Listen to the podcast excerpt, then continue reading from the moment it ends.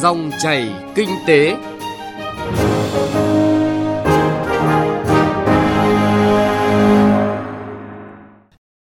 Các biên tập viên Xuân Lan và Thành Trung xin kính chào quý vị và các bạn. Chúng ta lại gặp nhau trong dòng chảy kinh tế trên kênh Thời sự VV1 của Đài Tiếng Nói Việt Nam. Chương trình hôm nay thứ hai, ngày 6 tháng 1 năm 2020 có những nội dung chính sau đây. Tín hiệu vui trong công tác cải tạo chung cư cũ tại Hà Nội. Tỉnh Bình Định triển khai nhiều dự án hạ tầng quan trọng để thúc đẩy phát triển kinh tế xã hội và thu hút các nhà đầu tư. Phần cuối của chương trình, trong chuyên mục Cà phê Doanh nhân, chúng ta cùng gặp gỡ với doanh nhân Dương Văn Hiến, Giám đốc nghiên cứu và phát triển thị trường, công ty Cucumin Bắc Hà, người đánh thức giá trị kinh tế của củ nghệ nếp vàng ở tỉnh miền núi Bắc Cạn để trở thành sản phẩm du lịch của địa phương này.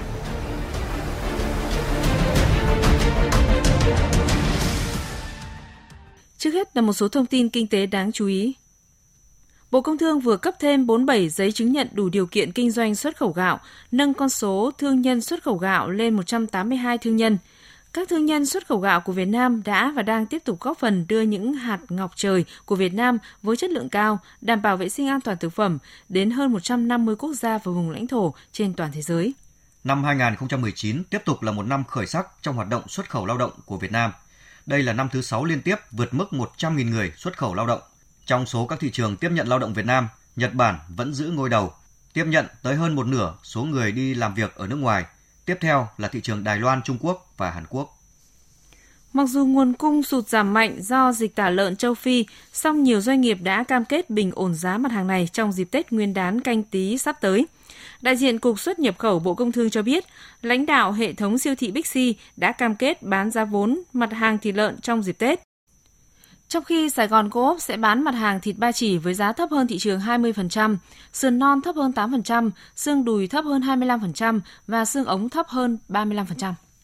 Năm 2019 vừa qua, giá trị xuất khẩu lâm sản đạt 11,2 tỷ đô la Mỹ, vượt 6,6% so với kế hoạch. Ông Phạm Văn Điển, Phó Tổng cục trưởng Tổng cục Lâm nghiệp cho biết, mục tiêu được đặt ra trong năm 2020 là giá trị xuất khẩu lâm sản đạt 12,5 tỷ đô la Mỹ, tăng 10% so với năm 2019.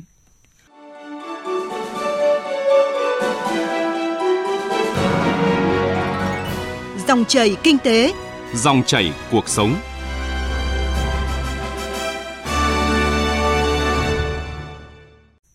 Thưa quý vị và các bạn, thành phố Hà Nội hiện có gần 1.500 chung cư cũ tại 76 khu và 306 nhà chung cư độc lập có quy mô từ 2 đến 5 tầng.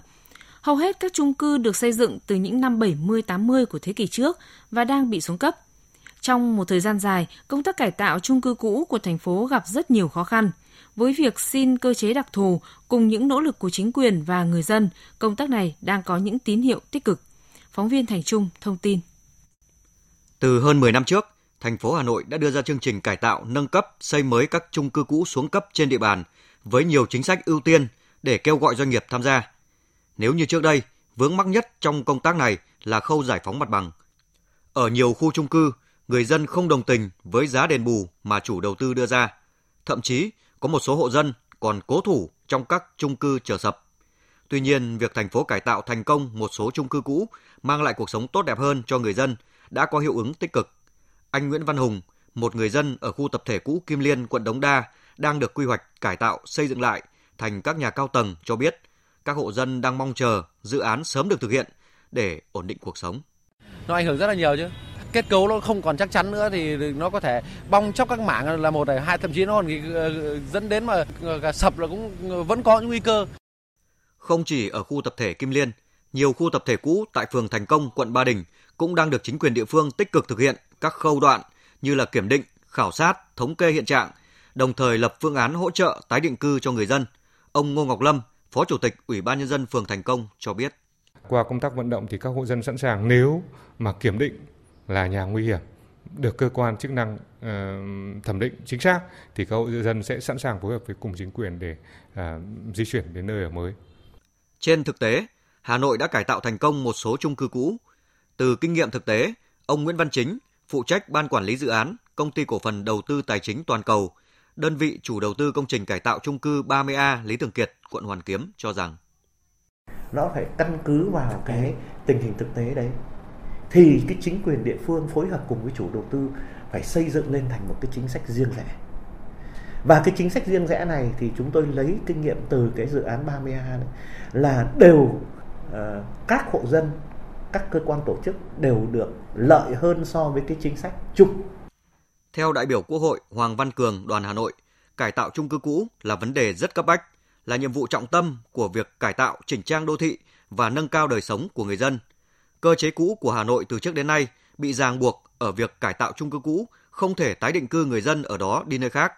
Việc Hà Nội đang đề xuất với chính phủ cơ chế mới là hợp lý.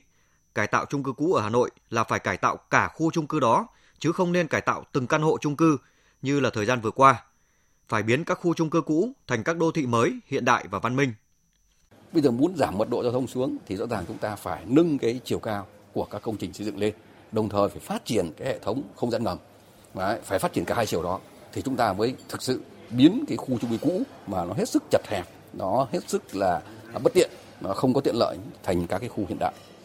Hiện nay, thành phố Hà Nội có 5 khu trung cư cũ là Nguyễn Công Trứ, Quỳnh Mai, Nghĩa Tân, tập thể 3 tầng tại quận Hà Đông, Kim Liên đã lập xong đồ án quy hoạch chi tiết 1 phần 500 và đang được Sở Quy hoạch Kiến trúc thẩm định để trình Ủy ban nhân dân thành phố Hà Nội phê duyệt. Đến thời điểm này, Ủy ban nhân dân thành phố Hà Nội đã giao cho 19 nhà đầu tư tự bỏ kinh phí triển khai lập nghiên cứu, lập ý tưởng quy hoạch cải tạo, xây dựng lại 28 khu chung cư cũ trên địa bàn. Đồng thời có giao bổ sung hai khu chung cư cũ, nâng tổng số lên 30 khu. Đây là tín hiệu vui đối với hàng nghìn hộ dân đang sinh sống trong những khu chung cư xuống cấp tại thủ đô Hà Nội trong năm 2020 này.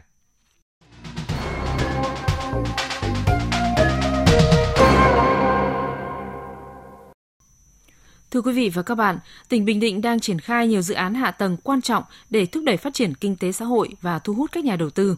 Chỉ riêng về lĩnh vực giao thông, cả chục ngàn tỷ đồng đã và đang đổ xuống các công trình trọng điểm như quốc lộ 19 đoạn từ cảng Quy Nhơn đến nút giao quốc lộ 1A, quốc lộ 1D, đường trục khu kinh tế Nhân Hội chạy từ sân bay phủ Cát về vùng ven biển Nhân Hội.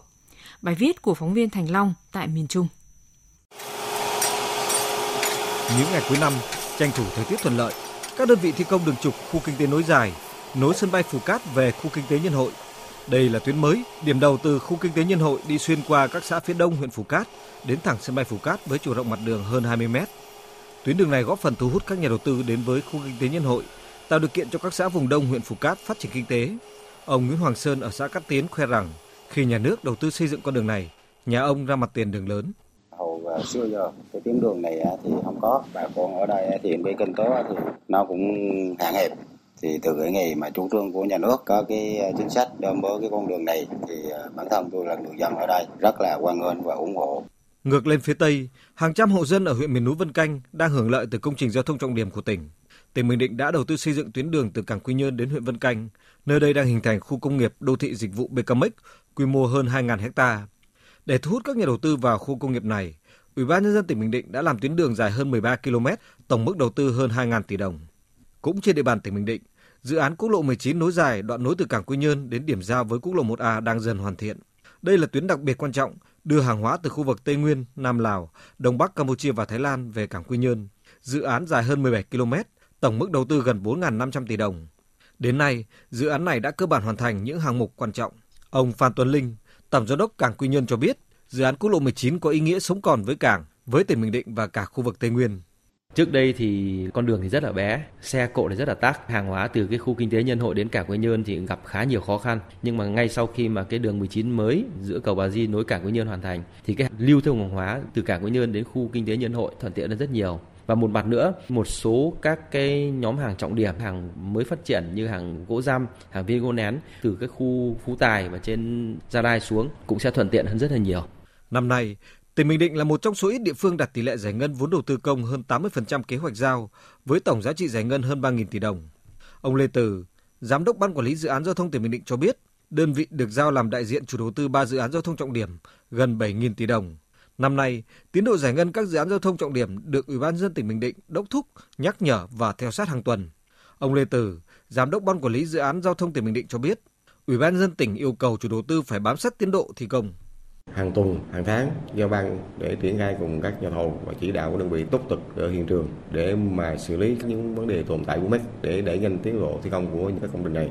Có thể khẳng định là trong năm nay ban sẽ xử lý đúng vốn đầu tư công phải đạt là 100%, không để ờ, chậm tiến độ trong vấn đề về giải ngân.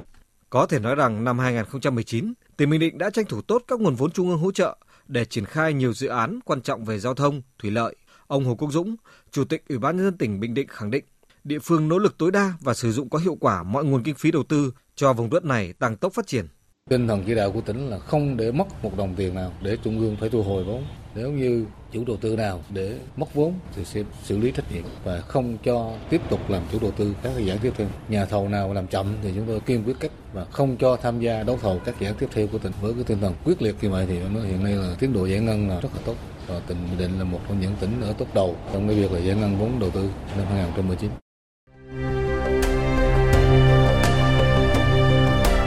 Cà phê doanh nhân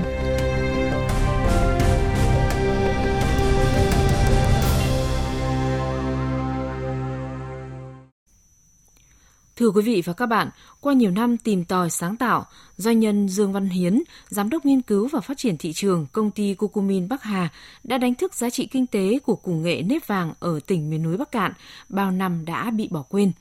Những nỗ lực của ông đã và đang tạo cơ hội chắp cánh cho thương hiệu sản phẩm của công ty vươn xa hơn và có thể trở thành sản phẩm du lịch của tỉnh Bắc Cạn.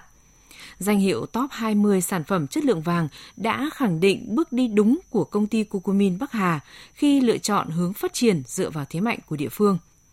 Trong chuyên mục cà phê doanh nhân hôm nay, mời quý vị và các bạn cùng gặp gỡ với doanh nhân Dương Văn Hiến để nghe ông chia sẻ về mục tiêu phấn đấu xây dựng doanh nghiệp phát triển bền vững, chăm lo đời sống cho người lao động và góp phần phát triển kinh tế của người dân vùng cao. Trước hết, xin được cảm ơn doanh nhân Dương Văn Hiến đã dành cho Đài Tiếng Nói Việt Nam cuộc trò chuyện hôm nay ạ. À, vâng, xin chào biên tập viên Thành Trung và quý vị thính giả của Đài Tiếng Nói Việt Nam. À, vâng, năm 2019, một năm nhiều thắng lợi của Cucumin và bản thân ông. Vậy thì ờ, ông có thể chia sẻ với quý thính giả về kế hoạch của mình trong năm 2020 không ạ? Ờ, vâng, ờ, thưa anh Thành Trung là trong năm 2019 thì chúng tôi đạt được hai cái thành công lớn nhất đó là chúng tôi trở thành một trong 20 sản phẩm top thương hiệu vàng thương hiệu Việt Nam và tháng 10 năm 2019 thì chúng tôi rất là vinh dự được lọt vào cái hội nghị xúc tiến thương mại quốc tế và trực tiếp thủ tướng Nguyễn Xuân Phúc đã cầm trên tay sản phẩm của mình và chúng tôi rất là tự hào về điều đó. Trong năm 2020 thì chúng tôi sẽ quyết tâm mở rộng cái sản phẩm của chúng tôi tới các cái bệnh viện như bệnh viện K và bệnh viện ung biếu trung ương, bệnh viện uh, y học hạt nhân quân đội và các cái tỉnh thành như Hải Phòng, Thái Nguyên và các cái tỉnh thành khác của miền Bắc và sau đó chúng tôi sẽ tiến đến miền Trung và miền Nam. Như vậy thì à, với con số tăng trưởng ấn tượng lên tới 36% so với năm ngoái, như vậy thì ông có thể chia sẻ về tiền thưởng mà công ty dành cho cán bộ công nhân viên trong cái dịp Tết canh tí sắp tới không ạ? Ừ, vâng, ờ, về thu nhập của cán bộ công nhân viên ờ, trong ờ, doanh nghiệp của tôi thì đạt từ 7 cho đến 15 triệu. Và trong năm nay với cái doanh số cũng rất là hài lòng thì chúng tôi có cái mức thưởng là một tháng lương cộng với một số tiền là 15 triệu cho đến 20 triệu trên một đầu người. Có thể nói đấy cũng là một mức thưởng mà cán bộ công nhân viên cũng nhiều nơi cũng mong muốn. Với cái mức tiền thưởng như vậy thì doanh nghiệp dựa trên những tiêu chí nào để thưởng mà người lao động cảm thấy là minh bạch và công bằng nhất ạ? Dạ vâng, thưa biên tập viên Thành Trung là chúng tôi có cái cơ chế thưởng phải nói rằng rất minh bạch, rất công bằng. Tất cả các bộ phận của doanh nghiệp đều có tiền thưởng. Đấy, từ kế toán đến nhân viên văn phòng rồi tới các bạn sản xuất và tới các bạn kinh doanh thì tất cả đều tính trên cái số lượng sản phẩm làm ra đối với bộ phận sản xuất, tính trên cái doanh số, cái doanh thu đối với các bạn kinh doanh và tính trên công nợ cũng như là tổng sản lượng đối với các bạn trong văn phòng. Như vậy là tất cả các bộ phận đều có thưởng. Đối với lại các doanh nghiệp dược phẩm đấy, thì việc tạo ra vùng nguyên liệu là rất quan trọng. Như tôi được biết thì nhiều doanh nghiệp hiện nay đang bị thiếu cái nguyên liệu rất là nghiêm trọng. Thậm chí thì có doanh nghiệp phải ngưng sản xuất. Vậy thì đối với doanh nghiệp của ông thì sao ạ? Vâng, cái này là rất là chính xác và trong 5 năm qua thì ờ, ờ, đã có những lúc mà chúng tôi cũng phải ngừng sản xuất như vậy. Sau đó thì chúng tôi tìm mọi cách hợp tác với các hợp tác xã, với các bà con để mà có thể là ờ, sản xuất ra cái lượng nghệ và Tam Thất Bắc là rất là lớn thì mới có thể phục vụ sản xuất được. Và chúng tôi đã phải uh, tổ chức trồng, lấy giống và cũng như là thu mua cho bà con ở mức giá là ờ, bình thường trên thị trường là 5.000 đồng một kg nghệ thì chúng tôi là đấu thầu bà con với cái giá là 12.000 đồng trên một kg là gấp hơn 2 lần so với giá trên thị trường. Rõ ràng là cái việc chúng ta hay nói nhiều về cái liên kết ờ, giữa doanh nghiệp và người nông dân đấy, liên kết với ba nhà đấy cả nhà nước nữa đúng không ạ? Như vậy thì cái theo ông thì ờ, cái việc liên kết này thì phải làm thế nào cho nó hiệu quả để à, vừa mang lại cái lợi ích cho người nông dân nhưng mà lại à, vừa tạo ra à, vùng nguyên liệu ổn định cũng như là những cái lợi nhuận cho doanh nghiệp ạ. Vâng, bà con thì thường là thiếu cái tài chính để có thể sản xuất được. Và thứ hai là thiếu cái cam kết đầu ra. Chính vì vậy chúng tôi đã hợp đồng trước với bà con khi bà con nuôi trồng. Và sau đó là chúng tôi tạm ứng các cái tiền để cho bà con chăm sóc rồi thu hoạch sản phẩm và sau đó thì chúng tôi khi chúng tôi thu mua thì sẽ thanh toán nốt cái số tiền còn lại và như vậy bà con rất là yên tâm mà có thu nhập ổn định trong quá trình sản xuất cái vùng nguyên liệu. Vâng, nói một chút về doanh nhân Dương Văn Hiến. Được biết là trước đây ông từng kinh doanh bất động sản, một ngành khá hấp dẫn đối với nhiều doanh nhân, nhất là những doanh nhân trẻ. Vậy ờ, cơ duyên nào lại đưa ông đến với lại lĩnh vực sản xuất và kinh doanh dược phẩm ạ? Vâng, tôi ờ, thấy là người Việt mình ấy, mặc dù là nằm trên đống thuốc, nhưng mà cũng chết trên đống thuốc và quả thực là những cái căn bệnh như là ung thư, rồi như là những cái đơn giản như là dạ dày, đại tràng chẳng hạn ấy, thì anh cũng thấy được là tại sao chúng ta lại lại lại luôn luôn chịu bó tay trong khi chúng ta có rất nhiều cây thuốc trong dân gian rất nhiều các cái danh y của Việt Nam đã chữa khỏi các bệnh nan y mà đi bệnh viện không chữa được. Vì thế tôi quyết tâm tìm hiểu và và kinh doanh cái ngành dược này để mang lại sức khỏe cho bà con người Việt mình để mà có được doanh nhân ờ, Dương Văn Hiến của ngày hôm nay thì hẳn là ông cũng trải qua rất là nhiều cái thăng trầm trên cái cái, cái bước đường ông đi tìm cái, cái những cái công nghệ cũng như là tìm được con đường để mình uh, sản xuất ra những cái sản phẩm như này. Ông có thể chia sẻ về những khó khăn bước đầu của ông ạ? Vâng, uh, cái khó khăn lớn nhất là phải tìm được cái công nghệ sản xuất rồi phải tìm được cái, cái cơ sở cái căn cứ khoa học để làm sao mà tạo ra được cái sản phẩm tốt thì cái này rất là khó qua quá trình tôi làm việc thì quả thực chọn ra một cái sản phẩm có chất lượng tốt là rất khó khăn. Bây giờ, ngay cả đến bây giờ, bà con mà đi mua sản phẩm cũng rất là hoang mang. Hầu như những người đi chữa bệnh là chữa mãi ở khắp nơi mà không khỏi. Mà việc phân biệt giữa sản phẩm tốt và sản phẩm không tốt là một điều rất là khó khăn. Và tôi cũng vậy. Nhưng qua quá trình kinh doanh thì dần dần tôi đã tìm hiểu và tôi tìm được những cái gốc của vấn đề. Và tôi đã tìm ra cái sản phẩm Vicomax nó là một cái sản phẩm rất là tuyệt vời để có thể sản xuất từ cái curcumin. Cái khoa học đã nghiên cứu trên thế giới và tôi áp dụng thì kết quả nó mỹ, mỹ mãn. Cho đến bây giờ tôi rất hài lòng. Nếu mà có một lời khuyên nào đó với các bạn trẻ đang có ý định khởi nghiệp thì ông à, muốn nói điều gì? Khởi nghiệp là vấn đề nên làm thanh niên là phải khởi nghiệp. Và tôi à, muốn à, khuyên các bạn trẻ là chúng ta hãy chuẩn bị cho mình hai điều quan trọng nhất của một doanh nghiệp để tồn tại. Đó chính là tạo ra một sản phẩm có chất lượng và cung cấp cái sản phẩm này bằng một cái dịch vụ thật là tốt để hài lòng cái người sử dụng. Đồng thời là phải có khả năng bán hàng, bởi vì bán hàng nó quyết định cái sản phẩm này đến với thị trường như thế nào như vậy làm thế nào mà để à, à, các bạn ấy chiếm được cái niềm tin của người tiêu dùng để cho người tiêu dùng ừ, có thể biết tới các bạn và ừ, tin dùng cái sản phẩm mà các bạn đang bán Vâng, hãy đam mê và nói chuyện với khách hàng của mình bằng trái tim. Đó là điều duy nhất mà chúng ta cần phải làm. Khi chúng ta nói ra bằng lời nói của trái tim thì sẽ được người tiêu dùng họ tiếp cận bằng trái tim và như vậy các bạn sẽ sẽ phát triển và bền vững. Xin được à, một lần nữa cảm ơn à, doanh nhân Dương Văn Hiến về cuộc trò chuyện à, rất thú vị vừa rồi. Vâng vâng, xin cảm ơn anh Thành Trung và xin chúc quý vị khán thính giả mạnh khỏe. Vâng, xin được cảm ơn ông ạ. Quý vị và các bạn thân mến, cuộc trao đổi giữa phóng viên Đài Tiếng Nói Việt Nam với ông Dương Văn Hiến, Giám đốc nghiên cứu và phát triển thị trường công ty Cucumin Bắc Hà vừa rồi cũng đã kết thúc dòng chảy kinh tế hôm nay. Chương trình do biên tập viên Thành Trung và nhóm phóng viên kinh tế thực hiện. Cảm ơn quý vị và các bạn đã quan tâm theo dõi.